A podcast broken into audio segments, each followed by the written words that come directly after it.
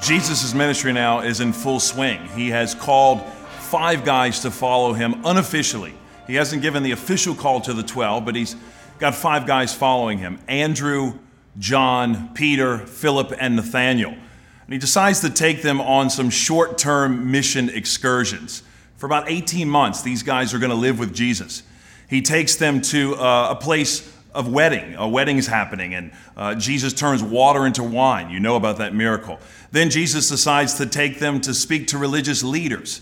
Uh, his mother and brothers are even following him at this point. Jesus takes them to the Passover. And then we see now that Jesus